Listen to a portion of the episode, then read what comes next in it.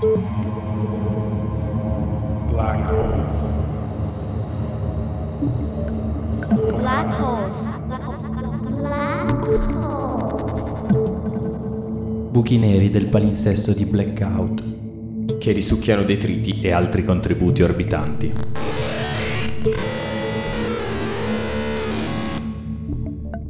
Contributo da intervista e testi realizzati a gennaio 2024 con la rete Gin Italia.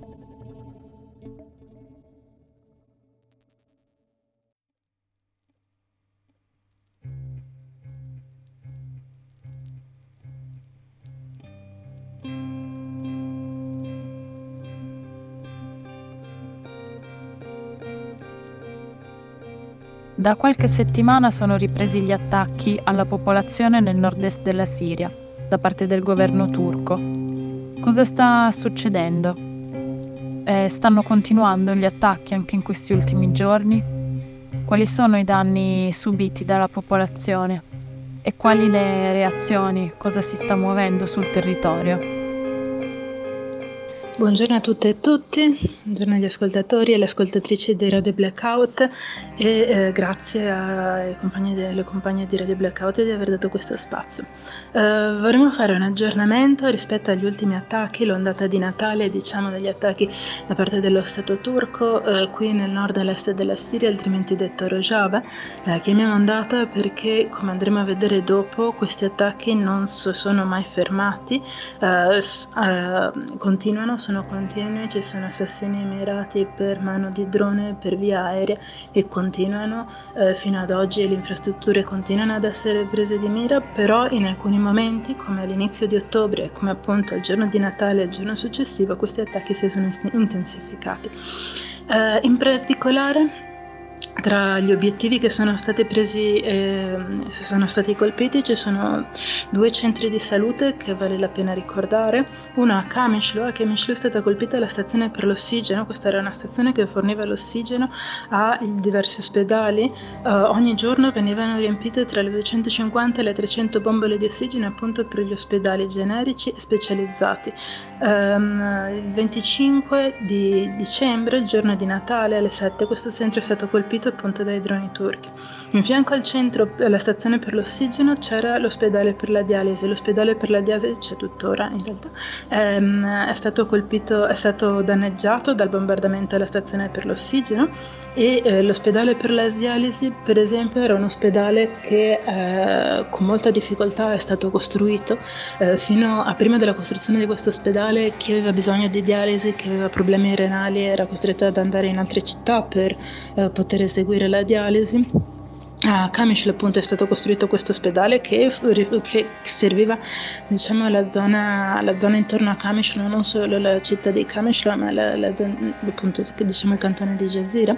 Eh, ogni, c'erano 65 malati e ogni settimana venivano effettuate 200 dialisi. Anche questo ospedale, anche l'ospedale per la dialisi è stato fortemente danneggiato. Eh, Kobane è stato eh, preso di mira un centro per la salute chiamato Mishtanur perché si trova sotto eh, la collina di Mishtanur, eh, collina famosa per la resistenza di Rimir Khan durante, eh, durante la, la, guerra di Kobane. Um, l'ospedale di Mishtanur, lo centro di salute meglio di Mishtanur, eh, forniva eh, ogni giorno, era un posto dove passavano 500 malati, ci lavoravano fino a 59 persone ed erano presenti diverse sezioni da psicologia a pediatria, vaccinazione, ginecologia, c'era una sezione particolare per il diabete. E ora questi erano entrambi obiettivi dello Stato turco quando lo Stato turco ha bombardato il Rojava, il nord e l'est della Siria. Entrambi questi posti, appunto la stazione per l'ossigeno e collegata ad essa all'ospedale per la dialisi di Kamesh, il centro per la salute di Kobane, sono stati distrutti dai bombardamenti. Inoltre, altri posti che sono stati bombardati sono state per esempio le, diverse stazioni del gas, diverse stazioni collegate al petrolio, una tipografia dalle parti di Kamishlo, un mulino, una sartoria. Uh, ad Amude sono stati bombardati posti per, che impacchettavano le olive, uh, fabbriche per le lenticchie. Posti che sono stati bombardati che sono eh, veramente esemplificativi sono per esempio il, ehm, i centri, i, posti, di, dire, i posti, posti, di controllo delle Assaish. Le Assaish sono una formazione non militare di eh, controllo interno, di, di, di sicurezza interna.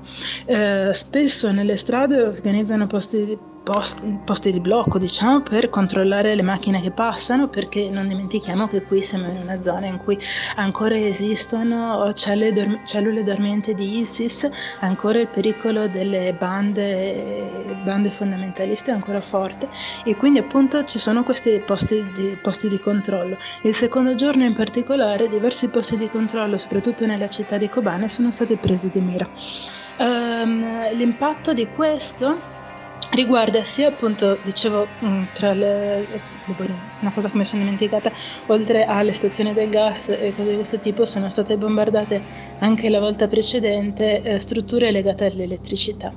Ora, un esempio delle reazioni della popolazione è stato che nella città di Derek c'era un impianto elettrico molto importante e molto grande e la popolazione, soprattutto i giovani, per evitare che questo impianto venisse colpito di mira dai droni turchi, si è radunata intorno all'impianto, intorno all'impianto ha eh, cominciato a ballare, sono rimasti là diversi giorni per eh, fare da, da, scudo umano e impedire allo Stato turco di bombardare questa infrastruttura che si tratta appunto di un'infrastruttura civile. Uh, la corrente arriva poco, il petrolio viene utilizzato sia per far funzionare i generatori nei quartieri dove ci sono per riuscire ad avere un po' più corrente e sia per delle stufe, che, stufe tipiche qua in Siria che si usano dentro, dentro le abitazioni per riscaldare. Però il petrolio è poco e quindi oltre ad avere poca corrente anche chi ha il generatore uh, può, lo, lo, può accendere poco. Um, c'è la testimonianza di un autista che portava il petrolio da una città all'altra uh, qualche giorno fa che abbiamo incontrato e che dice va bene, petrolio è poco, ma anche chi porta il petrolio eh, non ha più il coraggio di muoversi perché sappiamo benissimo che questi camion, queste cisterne che portano il petrolio da una città all'altra diventano eh, oggetto dei, dei, droni turchi, diventano uno degli obiettivi dei droni turchi. E quindi gli stessi autisti di queste cisterne spesso mm, dicono che me lo fa fare di portare il petrolio da una città all'altra. E quindi sebbene qui il petrolio ci sia, come dire sottoterra, le stazioni del petrolio sono state bombardate e le cisterne che portano il petrolio sotto, hanno, hanno paura di essere colpite e quindi questo è solo un esempio di vita quotidiana di uno de, degli, dei, dire, degli, impatti di, queste, di, questi bombardamenti. Uh, ci sono stati anche, eh, anche 8 martiri e eh, diversi feriti, parla di 11-25 feriti gravi o meno gravi. E, um, e sì, appunto c'è stato il, il, funerale e i funerali di nuovo diventano posti molto molto partecipati. In diversi posti, oltre a quello che vi dicevo di Derek, la gente è scesa in piazza per non manifestare contro questi attacchi. Il fatto stesso di scendere in piazza, il fatto stesso di radunarsi in posti come il, appunto con i funerali e via dicendo, rappresenta un rischio per la popolazione perché c'è sempre il rischio che dall'alto arrivino e ti bombardino. E quindi queste prese di posizione sono prese di posizioni non scontate sono prese di posizione che manifestano ancora una volta la voglia della popolazione di resistere contro questi attacchi, la voglia della popolazione di difendere il progetto del confederalismo democratico e della nazione democratica che qui in Rojava si sta costruendo.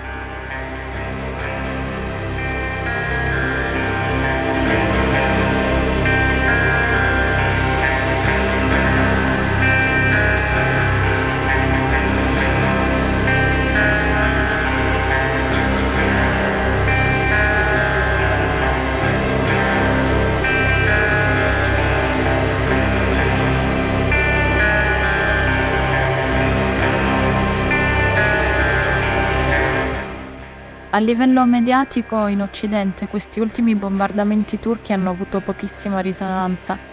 In pochi hanno fatto il parallelo però con i bombardamenti israeliani a Gaza. In che termini avete ragionato su questo silenzio internazionale e questo parallelo con la situazione in Palestina? Guardando la situazione qui e i vari commenti fuori ci sono alcune cose che balzano agli occhi. Una di esse è eh, la reazione della Turchia rispetto agli attacchi di Israele verso Gaza. Ora la Turchia eh, insiste verso Israele perché fermi i suoi attacchi genocidi verso Gaza, ma la Turchia allo stesso tempo qui verso il nord ed est della Siria continua a infrangere le convenzioni internazionali eh, colpendo eh, strutture civili, eh, ehm, colpendo civili e colpendo eh, appunto come si diceva prima ospedali e strutture sanitarie. Uh, questo è un punto e un altro punto interessante legato a questo è il fatto che um, appunto la Turchia compie questi attacchi principalmente attraverso droni, principalmente attraverso forze, forze, forze aeree. Uh, ora la Turchia ha un suo proprio progetto di droni, Tayanka, Bayraktar e via discorrendo, ma i primi droni che sono, stati, che sono arrivati in Turchia, i primi droni che la Turchia ha usato in particolare uh, verso la guerriglia sulle montagne del Kurdistan sono droni Heron di fabbricazione israeliana arrivate appunto in Turchia da Israele e che poi la Turchia ha di nuovo modificato, ha fatto propria e via discorrendo. Ma i primi droni che la Turchia ha utilizzato sono droni di fabbricazione israeliana, appunto questi Heron, e eh, la guerra dei droni della Turchia continua ad andare avanti, sia per quanto riguarda il nord e l'est della Siria, sia per quanto riguarda la guerriglia sulle montagne del Kurdistan.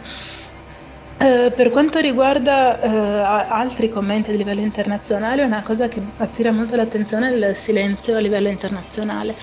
Um, la, la, situazione nel nord e nell'est della Siria, la situazione in Rojava, attirava molto l'attenzione quando eh, quello cui si, contro cui si combatteva, contro cui gli EPG e gli EPG combattevano, era ISIS, lo Stato islamico. Ora che invece è lo Stato turco ad attaccare, ora che invece i bombardamenti arrivano direttamente per mano dello Stato turco, eh, internazionalmente c'è un gran silenzio. Eh, questa cosa attira l'attenzione anche perché da qui e noi che viviamo in questi territori sappiamo perfettamente che combattere contro la Turchia o combattere contro ISIS è esattamente la stessa cosa. I due attori sono interconnessi, si, sono sempre aiutati e, sono, e, e sono, da qui sono visti come se fossero esattamente la stessa cosa. Ci sono diversi esempi riguardo a questo.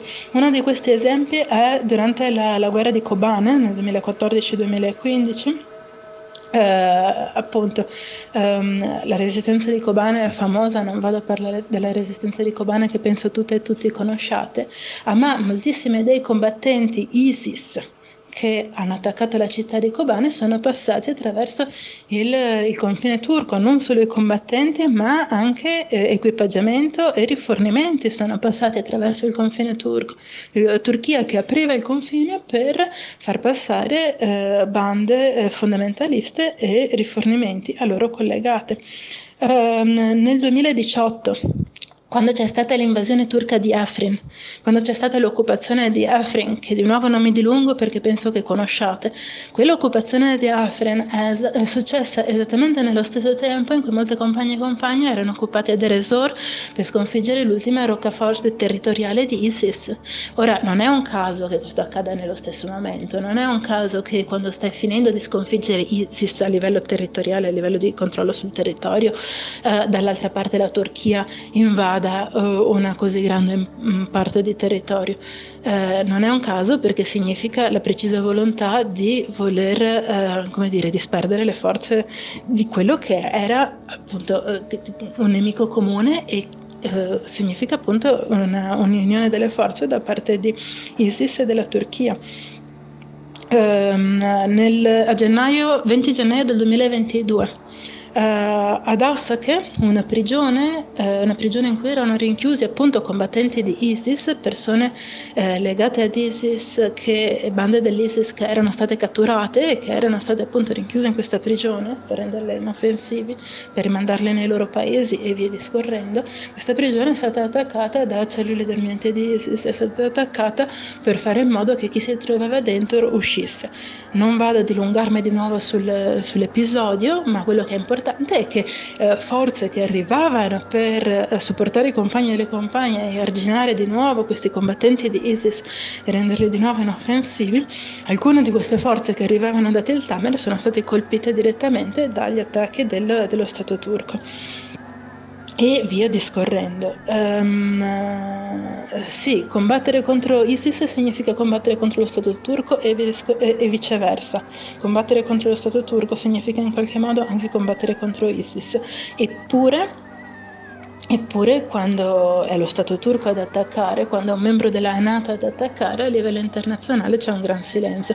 Anche questi ultimi attacchi che raccontavo prima, appunto, uno degli obiettivi che sono stati colpiti sono i posti di blocco delle Assaish e le Assaish facevano appunto questo lavoro di controllo interno perché ci sono ancora cellule dormienti di ISIS qui. E, e, se tu vai a colpire proprio i posti di blocco delle Assaish significa che tu stai andando a colpire uh, chi contro ISIS ancora sta, sta, lottando qui e, non è una cosa da poco uh, il fatto che contro questi attacchi uh, gli stessi che prima si schieravano contro ISIS contro questi attacchi rimangono in silenzio.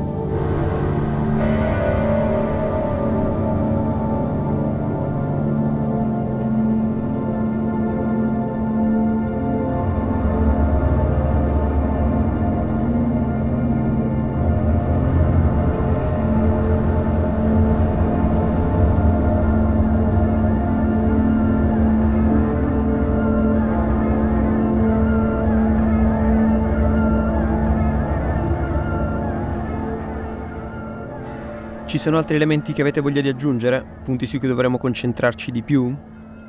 parlando della rivoluzione del, del, Rojava e del nord-est della Siria e quest'ultima ondata di attacchi in particolare è avvenuta dopo la firma del contratto sociale.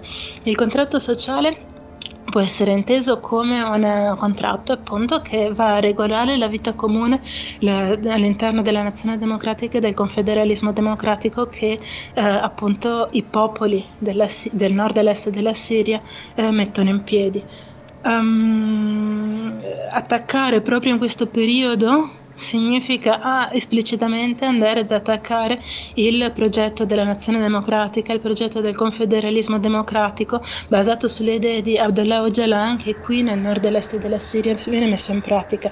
Eh, ancora una volta Uh, questi attacchi vanno in parallelo appunto con la reclusione all'interno della prigione di Imrali del nostro leader Abdullah Öcalan. Quindi da un lato tu rinchiudi quella persona dentro a una, eh, dentro a una prigione per una persona, eh, impedisci che eh, dialoghi verso l'esterno, dall'altro nei luoghi dove, dove le idee di questo, di, di, del nostro leader di Abdullah Öcalan vengono messe in pratica, eh, bombardi in modo da convincere la popolazione civile a non rimanere lì. Fa parte di un unico progetto, fa parte parte di un unico progetto di cui eh, la Turchia è mano agente, ma che sicuramente eh, coinvolge al suo interno eh, forze che vanno anche al di là della Turchia, diciamo poteri egemoni a livello mondiale.